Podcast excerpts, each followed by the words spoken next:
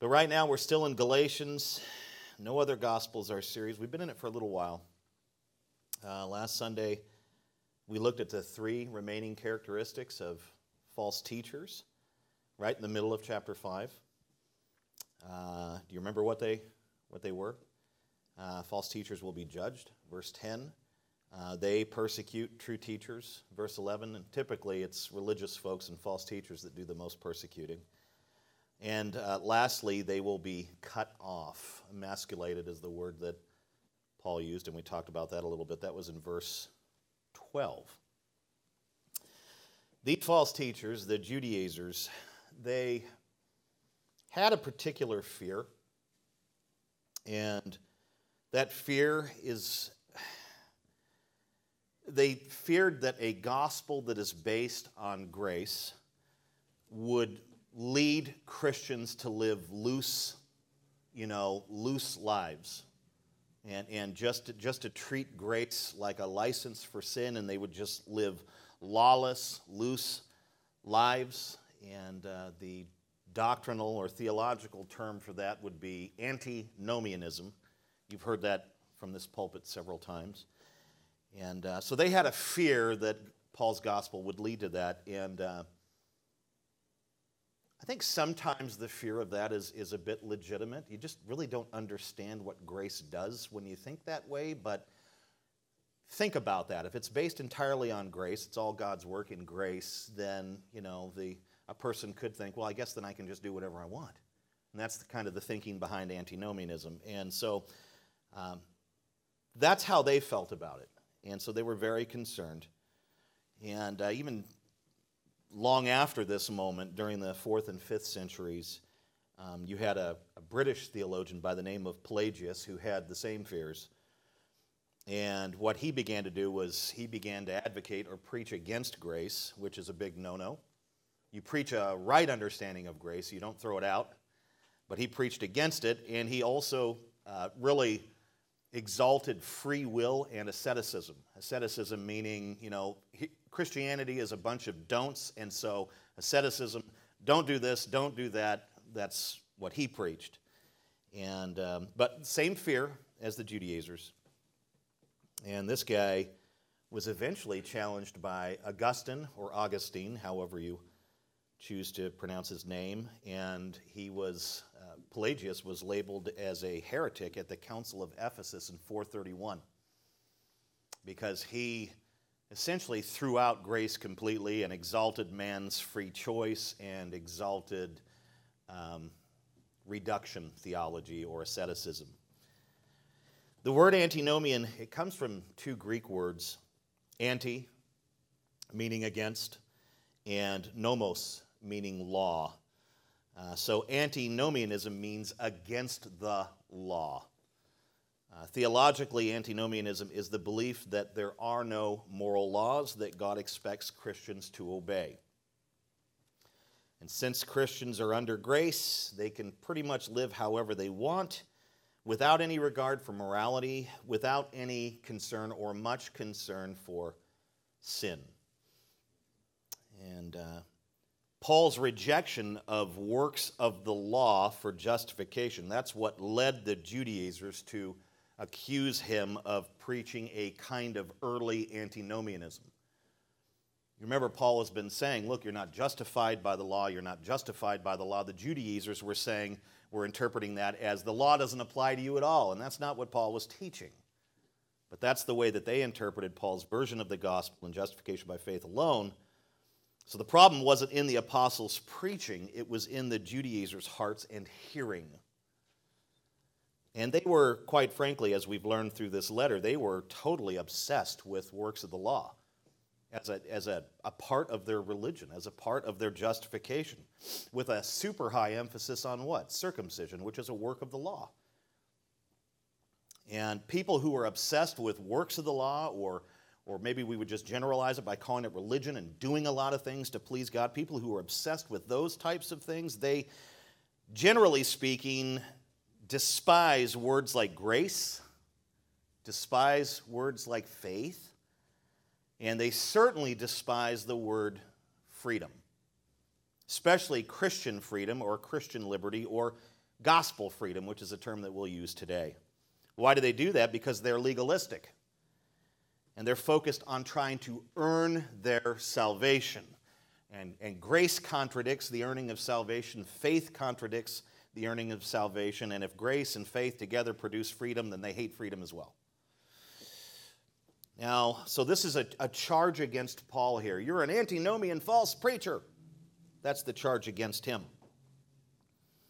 And in the next section, Paul corrects the Judaizers by showing how the gospel of grace he preaches absolutely produces gospel freedom, but it's not the kind of lawless antinomian freedom these guys were thinking of or charging him with.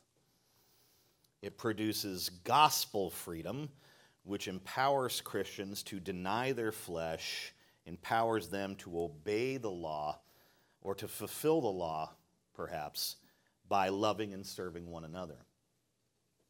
Please take your Bibles and turn over to Galatians 5.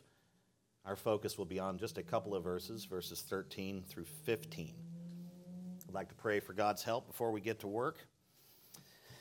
Father, we ask for your help now as we engage your word and engage our minds and our ears and our hearts. And so, Lord, we just pray that, Father, that you would open our ears and hearts and minds to your word and help us to understand what the true gospel actually does and how it brings true freedom, but not a license to sin. And so help us to understand this big, big, big truth today. Help us to understand antinomianism better, and help us to not only understand and to comprehend and to expand our knowledge, but to help us live out this gospel freedom the way that it's intended to be lived out. And so we commit this time to you, and we pray that you are glorified through this sermon and that we are edified. We pray in Christ's name, amen. We can pick up where we left off, verse 13a. The very next thing Paul says is, "For you were called to freedom, brothers." Paul begins by reminding the Galatian brothers of their calling. All right, that's what he's doing. You were called to something. I'm reminding you of what you were called to. They had been called by Christ to freedom, or to gospel freedom. And he points to this reality and this calling in chapter 1, verse 6, chapter 2, verse 5, chapter 5, verse 1, 8, and then 13 right here. So this calling that he's talking about to gospel freedom, it's throughout the letter. He's constantly reminding them of what they've been called to. He even illustrated this truth back in chapter 4, beginning at verse 22, through the example of Hagar the slave and Sarah the free woman. We see the crescendo, the theological crescendo at the end of chapter 4 and verse 31, where he plainly says, "Brothers, we are not children of the slave, but of the free woman." There's an illustration of their gospel freedom. Every true believer, every true Christian has received the precise same calling. Every one of us who is a Christian, who names the name of Jesus Christ, has the same calling, has this gospel freedom. And this gospel freedom is based on the actual gospel itself, on the life, the death, the burial, and the resurrection of Jesus Christ. Christ lived a perfect life and earned the righteousness we need to enter the kingdom of heaven. Because of our faith in his person and finished work, we are clothed in his righteousness. We don't have to try to earn righteousness through works of the law or some other means. We are now free to live in his righteousness. That is gospel freedom. Living in his righteousness, the provision of his righteousness, the imputed righteousness of Christ, that is true freedom, to live in that righteousness. It is not freedom to try to make your own. Christ died on a cross to pay for our sins, to satisfy the law's demands, to extinguish the holy wrath of God, and to establish peace and reconciliation and peace with God. Because of our faith in his person and finished work, we are not required to atone for our own sins. We are not required to fulfill the law. We are not required to quell the wrath of God. And we are not required to somehow make peace with God. We are now free to live in the atonement of Christ, which has secured for us all these things. That is gospel freedom. It is not freedom to try to atone for yourself through good works. That is a bondage. That is a slavery. That's what Paul's been talking about. That's the whole point of this letter. Christ was buried to settle our accounts. Because of our faith in his person and finished work, we don't have to try to figure out how to settle our massive sin debt to God and somehow close our account with him. We are now free to live in the burial of Jesus Christ. This, too, is gospel freedom. Christ was resurrected on the third day for our justification. Because of our faith in his person and finished work, we are justified, we are accepted, we are adopted by God, and there is nothing that we can do to increase or decrease this reality. They are immutably fixed for all eternity. We are now free to live as sons and daughters as sons and daughters of God through Jesus' resurrection and justification. That is gospel freedom. Right? Being in Christ and recognizing all that he's accomplished for us and living within that, in his solid work, finished work on our behalf, that's what's freeing. Stepping outside of that and trying to earn and trying to do our own thing is that's bondage. Gospel freedom is based upon the person and finished work of Jesus Christ. It's based upon the gospel. The gospel brings freedom. There's no freedom outside of the gospel. There's no freedom outside of the person and work of Jesus Christ. People may feel and think that they are free, but they are not if they are outside of Jesus. He's the only one who frees. And this gospel freedom that is based on his person and finished work upon the gospel itself, it comes to us by grace through faith, not through our own merit, not through our own effort.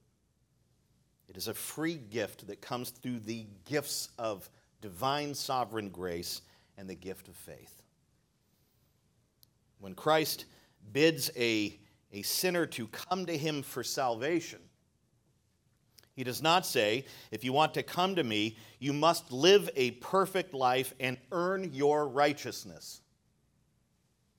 He does not say, if you want to come to me, you must pay for your sins. You must satisfy the law's demands through obedience. You must extinguish the wrath of God. And guess what? You must establish your own reconciliation and peace with my Father. You better do that. He does not say, if you want to come to me, you better get an accounting degree, learn to crunch the numbers, and put yourself in a dark, dank tomb until you figure out how to settle your massive debt to my Father. He does not say that. He does not say, if you want to come to me, you must raise yourself to new life and produce justification so that God will, my Father will justify, accept, and adopt you. Christ never ever bids a sinner to come unto him and work for it. Never. You'll never see that in Scripture. If you want to come to me, you better earn your way to me. Or once you come to me, you better maintain something and do something. He never says, if you want to come to me, there's a part that you have to contribute to that. He never does that. He never says that. Do you know what he says? Do you know what he commands? He commands the sinner to cease his or her striving and to find rest for their souls in him. Psalm 46:10, Matthew 11:28. Think about that famous line, "Come unto me, you weary sinners," right? You can find rest for your souls in me. My burden is light. He doesn't say, come unto me, but before you come unto me, go down to the car wash and clean away your sin. Have Brian do a detailed job, help you somehow clean yourself up. Never says anything like that in Scripture. Cease your striving. Quit trying to earn your way. And just come unto me and take my burden because it's light. That's his invitation. Christ never preached a works-based gospel that keeps sinners in bondage. Never. You won't find that in Scripture. He preached the gospel of grace. He is the gospel of grace. But he preached the gospel of grace which liberates the captives and flings open the prison to those who are bound. Isaiah 61, verse 1, Luke chapter 4, verse 18. He preached gospel freedom, and he based it upon his perfect finished work. And this is why he could say and could mean it and could promise it, if the Son sets you free, you are free indeed. Amen? John 8:36. Now, we need to be careful not to abuse this blood-bought gospel freedom. Antinomianism is always lurking in the shadows of our flesh. The idea that it's okay to sin because of grace, that's antinomianism. Gospel freedom is not a license to sin, nor does it negate biblical morality. It never encourages us to keep on sinning so that grace may abound. In fact, Paul addresses that and says, is this the way that it's supposed to be? May it never be so, exclamation point. Romans 6, verses 1 and 2. The gospel freedom that is a gift to us actually promotes morality. It promotes holy living. Galatians 5, 6 through 26. The next section. And guess what gospel freedom does? It also promises no condemnation when we fall short.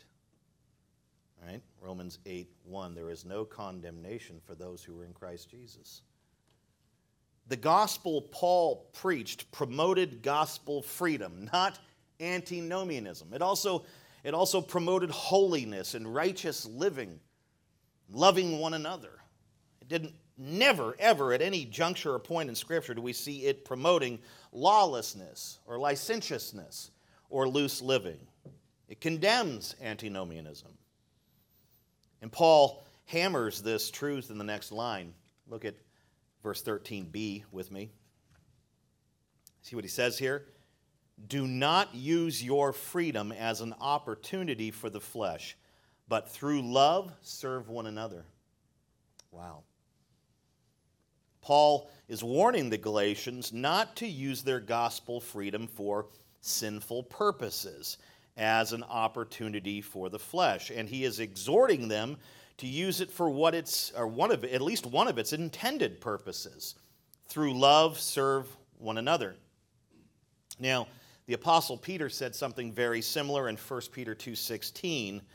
He exhorts the Christians he was writing to live as people who are free, not using your freedom as a cover-up for evil, but living as servants of God. Peter's almost saying the exact same thing. According to Paul and Peter, both of these guys apostles, gospel freedom is given to us so that we can serve not our flesh, but one another and God. And gospel freedom enables us to do this without guilt, without shame, without fear. Why? Because gospel freedom ensures that there is no condemnation for those who are in Christ Jesus. You can actually serve others without any compulsion or guilt or fear. You can just do it freely in the freedom that has been provided. You can do it with right motives, not because you're trying to get something from them. That's you serving them for your flesh, and that's a misuse of your gospel freedom. You can do it freely in the love of God. We can lovingly serve others and God. And really, that's the way that you serve God, by the way, is by serving others. But we can lovingly serve others and God primarily because God first loved us. 1 John 4:19. He demonstrated his great love for us by setting us free from the penalty of sin, by setting us free from the demands of the law, and by setting us free from the devil and death and judgment and hell through the person and finished work of his Son, Jesus Christ. I mean, every time you look upon a cross, you are seeing, to me, the pinnacle of God's love. When you look at this and realize what he did there for you, that is the highest expression of God's love, in my opinion. The second highest expression would be regeneration, because now he's applying that to the dead sinner. What more can God do to prove that he truly loves us? What more? It's kind of weird how our flesh works, that no matter how long we gaze upon the cross, we still wonder if he loves us. And I think the reason why we wonder about his love for us is because we struggle with sin, and we think that our sin somehow distorts or destroys the relationship we have with him. This is what happens. What more can he do to prove that he truly loves us? The cross shouts this. Our regeneration shouts this.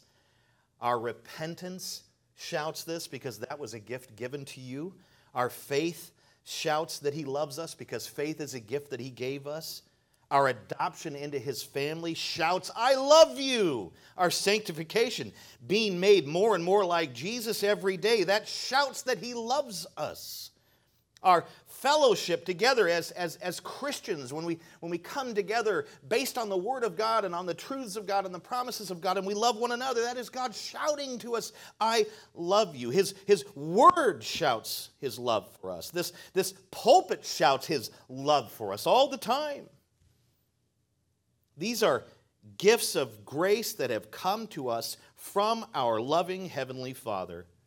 The very breath in your lungs is an expression of his love.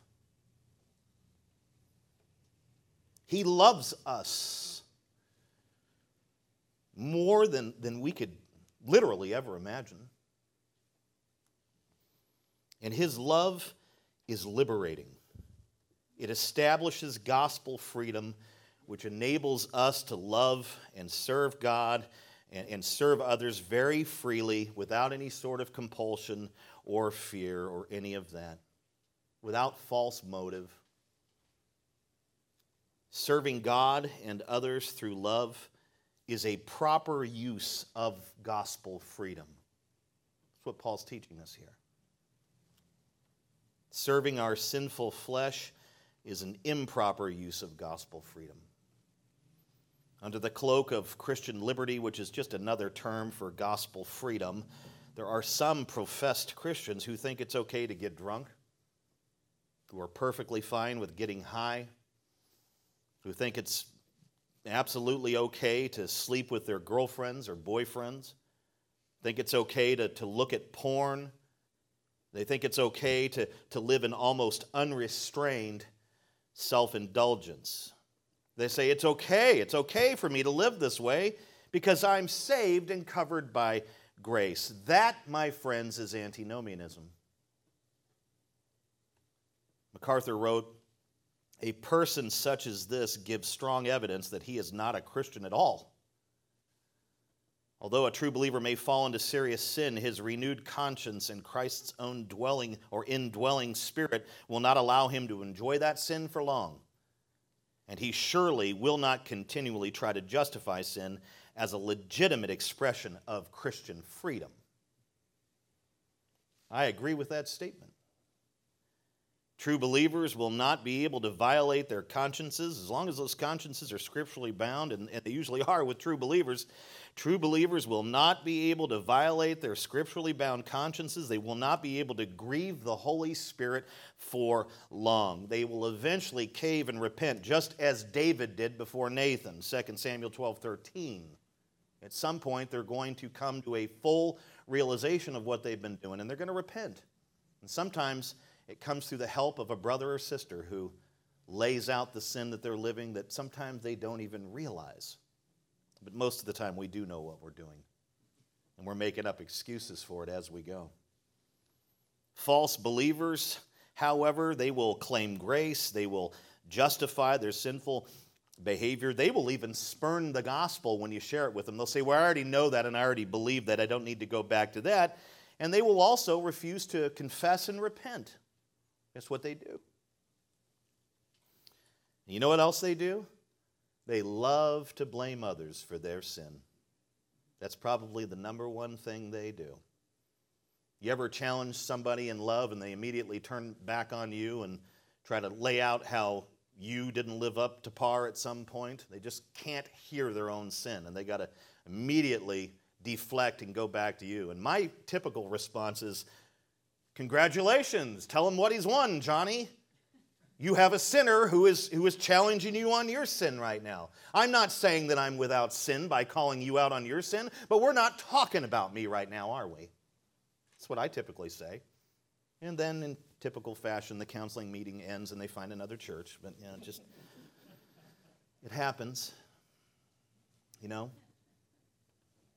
I'm not always the best counselor. I'm very much a get your crap together kind of counselor at times. You know, it's how I am. If you don't like it, don't come to me. Go to Bruce. Well, brother, I think that's a bad route. That's his approach. Go to Cameron. He's a hybrid. Part butt kicker, part sympathetic, empathetic, compassionate, whatever. You remember Mike Boyd when he was an elder? That was like going to Mr. Rogers. It was. Paul Rogers, he was usually on my case. But they do this. They blame others. They blame everyone else. They don't own their stuff. You know, we sit there and we marvel at this kind of behavior. And we're dealing with unbelievers here. We're not dealing with people who have been converted if they do everything in their power to deny their own sin that is blatantly obvious to people. This happens.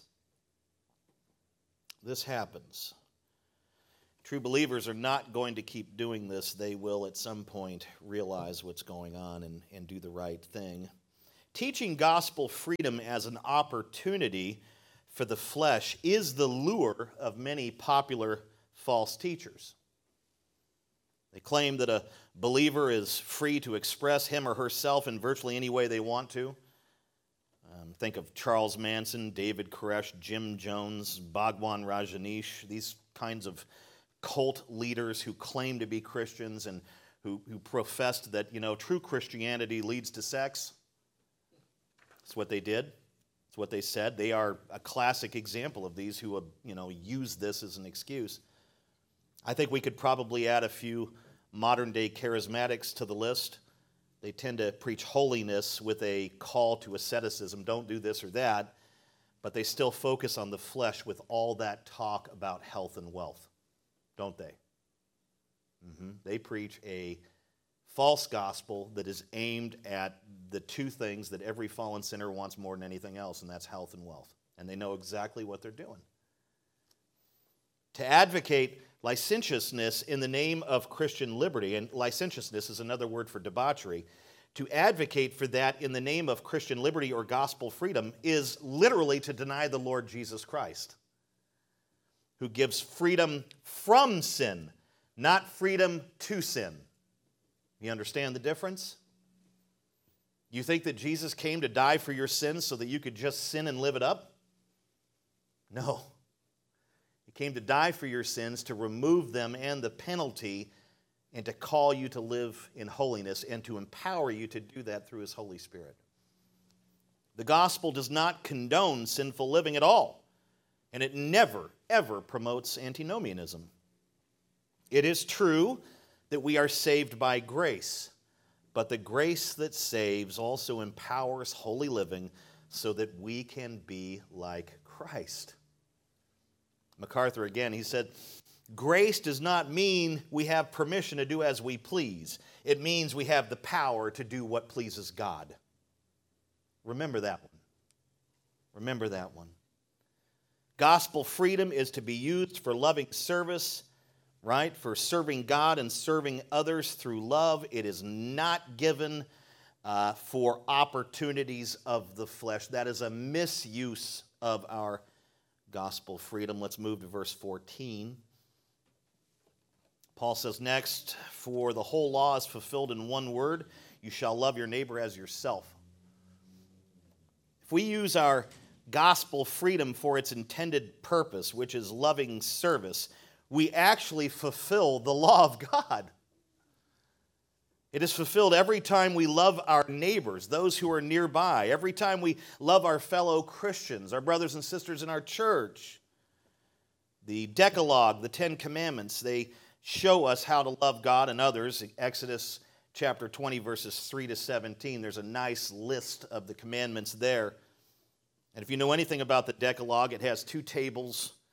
The first table, commandments 1 through 4, they describe how to love God, right? You shall have no other gods before me. You shall make no idols. You shall not take the name of the Lord in vain. You shall keep the Sabbath day a holy day. That's the first table that illustrates or lays out or describes how we are to love God. And then the second table, commandments 5 through 10, describe how we love others, right? You shall honor your father and mother. You shall not murder. You shall not commit adultery. You shall not steal. You shall not bear false witness against your neighbor. You shall not covet. And then in Deuteronomy chapter 6, verse 1, all the way through to chapter 26, verse 19, this is a kind of divine commentary and practical guide to the Decalogue, to the Ten Commandments. It describes the implications of each commandment in nauseating detail. The Decalogue was given to the Israelites to set them apart from the surrounding pagan nations and really to teach them how to love God and how to love others rightly. You think about that, you can't simply tell people to love God and others and expect them to pull it off, right? Sin has twisted our understanding of love. The law was put in place because of this. It was given not just for covenantal reasons, but because fallen humanity's understanding of love is totally corrupt.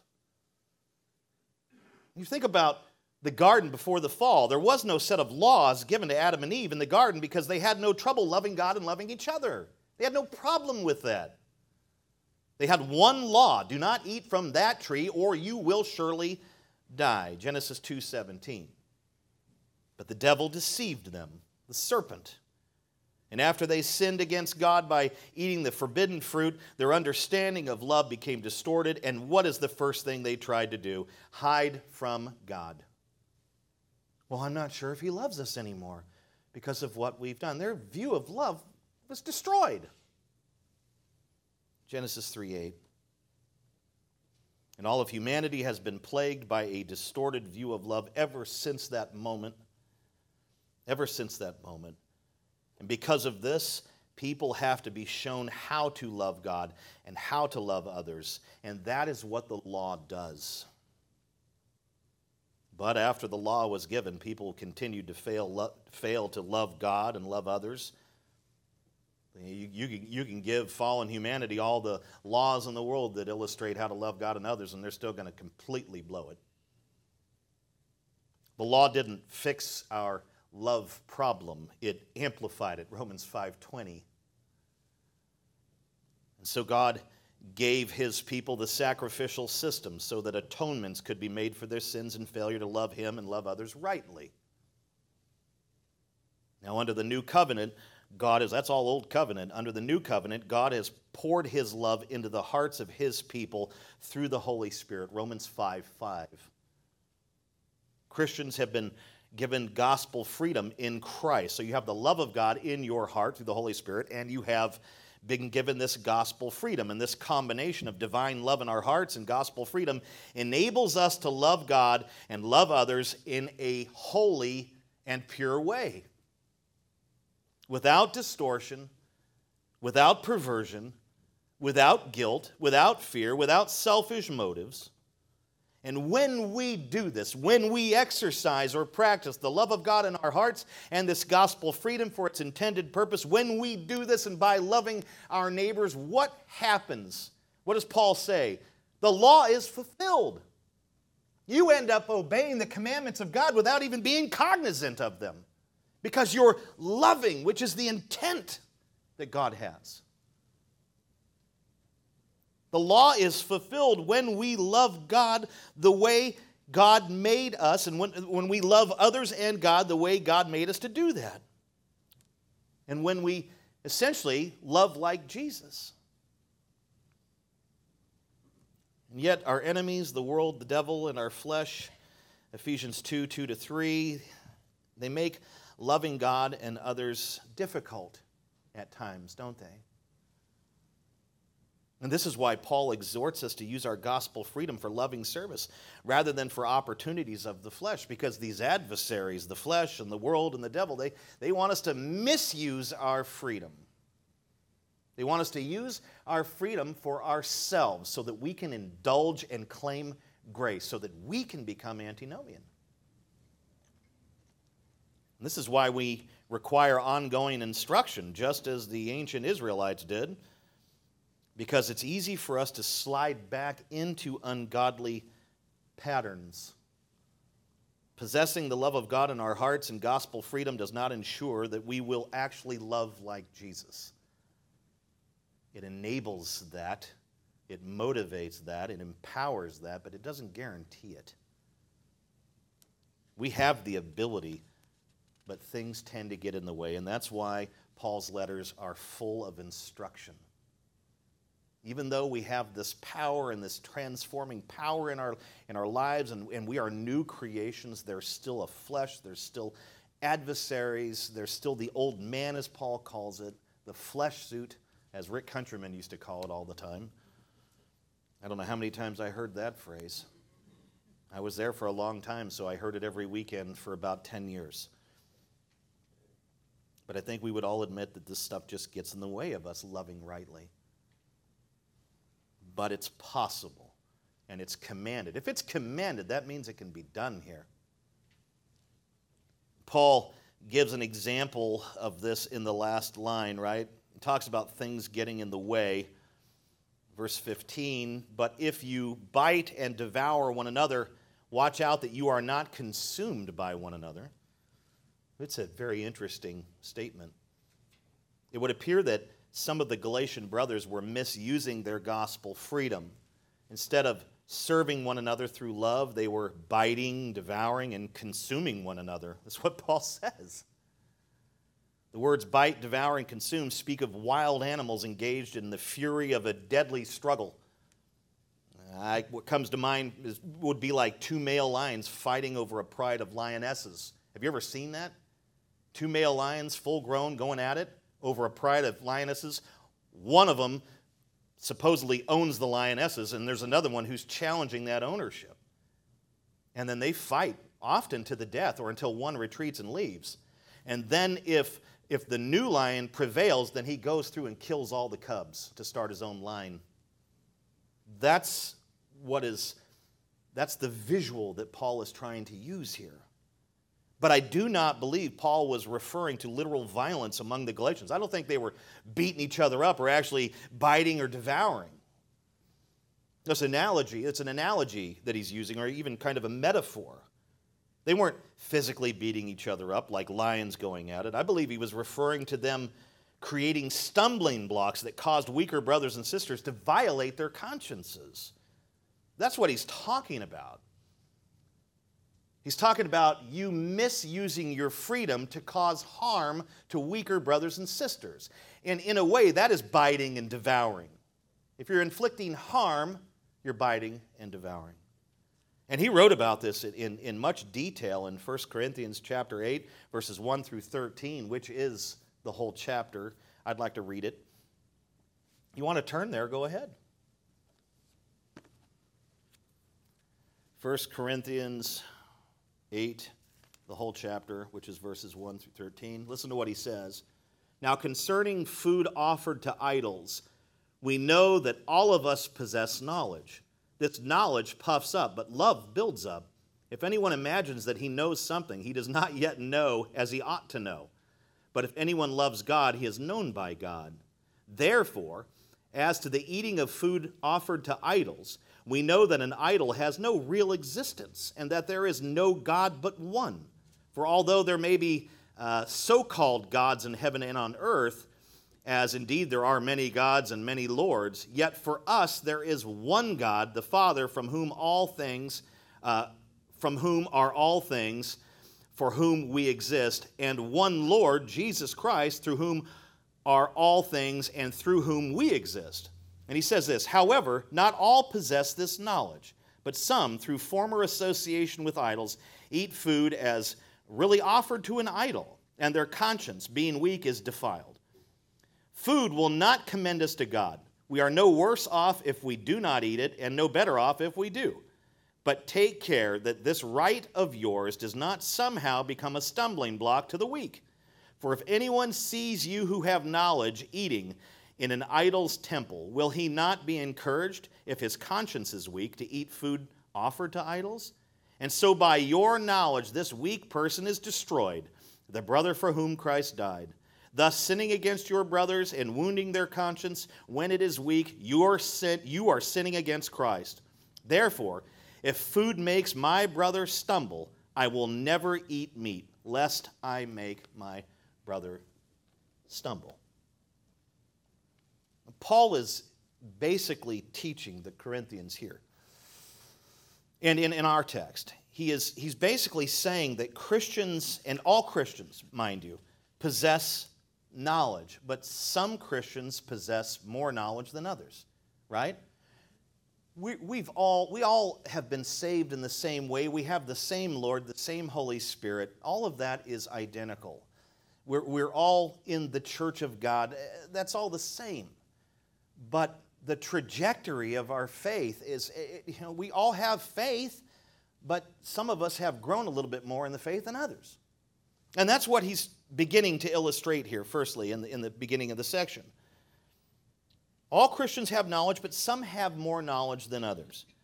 And those who possess more understand that they are free to eat meat sacrificed to idols because they know there are no other gods or lords. This is an understanding that they have, right?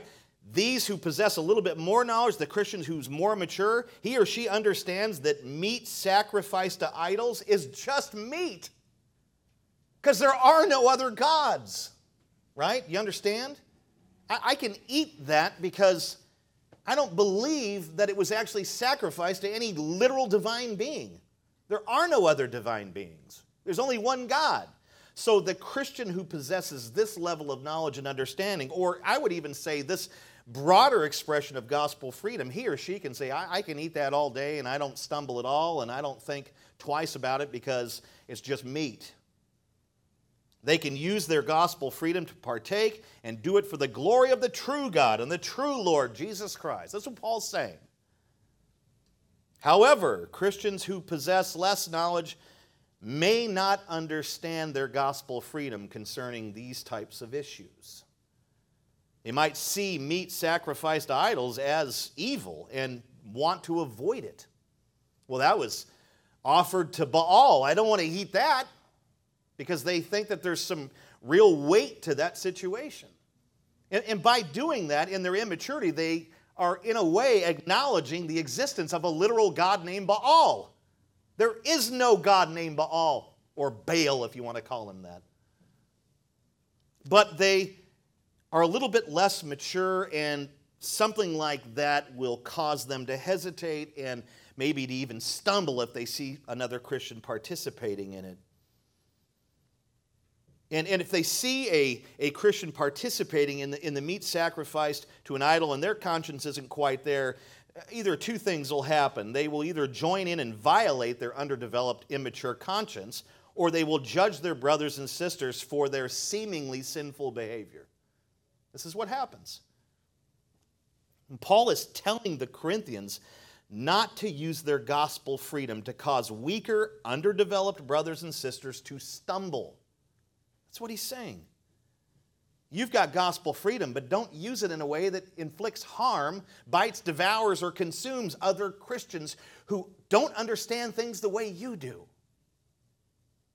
To do that, to say, I don't care because I have my freedom, to do that and to lead other more mature or more immature believers into sin or into violating their consciences, that is unloving. That's one of the most unloving things you could do. It's one of the most selfish things you could do. You are misusing your gospel freedom. And I know what we think in those moments. Well, I don't care because I have the freedom, and that's their problem. That's typically the way we process and think about that. Then we go ahead and push through and do it and jack people up. And Paul is saying when you do that, you are not using your gospel freedom rightly. You are using it for opportunities of the flesh. If we find ourselves in a situation where this can happen, we are to suspend our gospel freedom for a moment and abstain from whatever causes that less mature brother or sister to stumble. We are to abstain. Just suspend the freedom. Just, I'm not going to drink that beer, because I know it's going to cause Fred to stumble. Right? In our context, it's not going to be meat sacrificed to idols, right? I mean, every time you eat bacon, was it sacrificed to the bacon god? Well, I believe the true God is the bacon God. So I eat bacon. I eat bacon to the glory of God. Lots of it. Look at my stomach. It's not going to be a meat sacrifice to idols kind of scenario, right? There was a context for that. It could be alcoholic beverages. It could be cigars. It could be certain types of movies. It could be secular novels, right? It could be something else. It could be something else.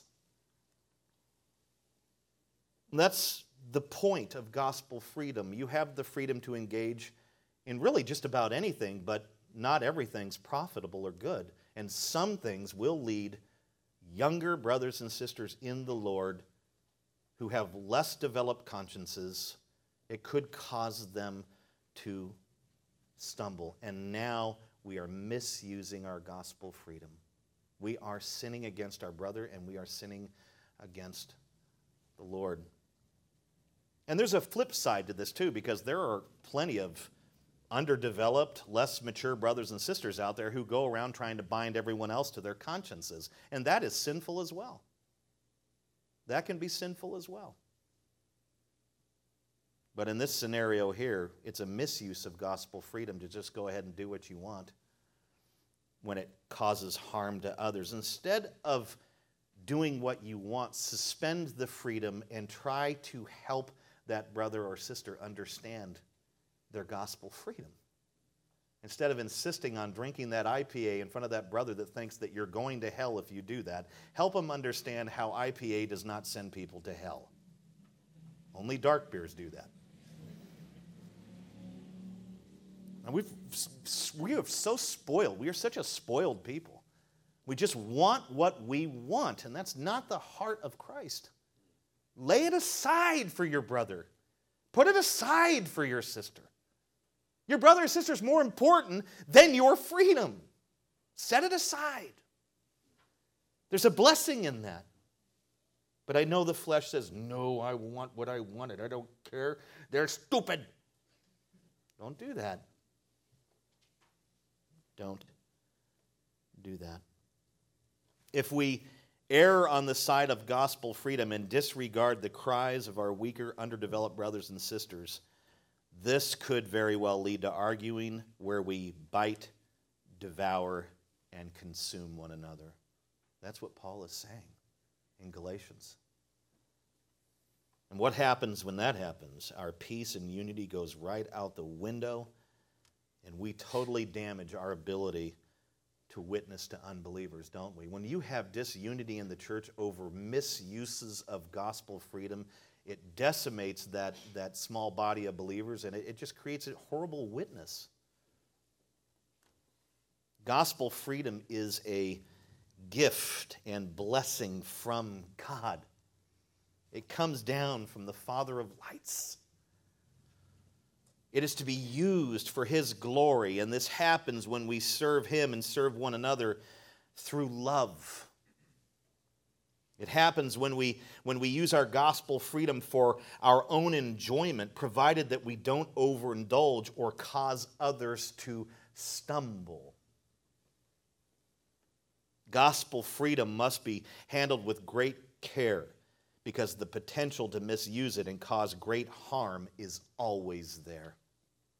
Always there. May we use our gospel freedom for the glory of God, for our own enjoyment, and for the good of others. Amen?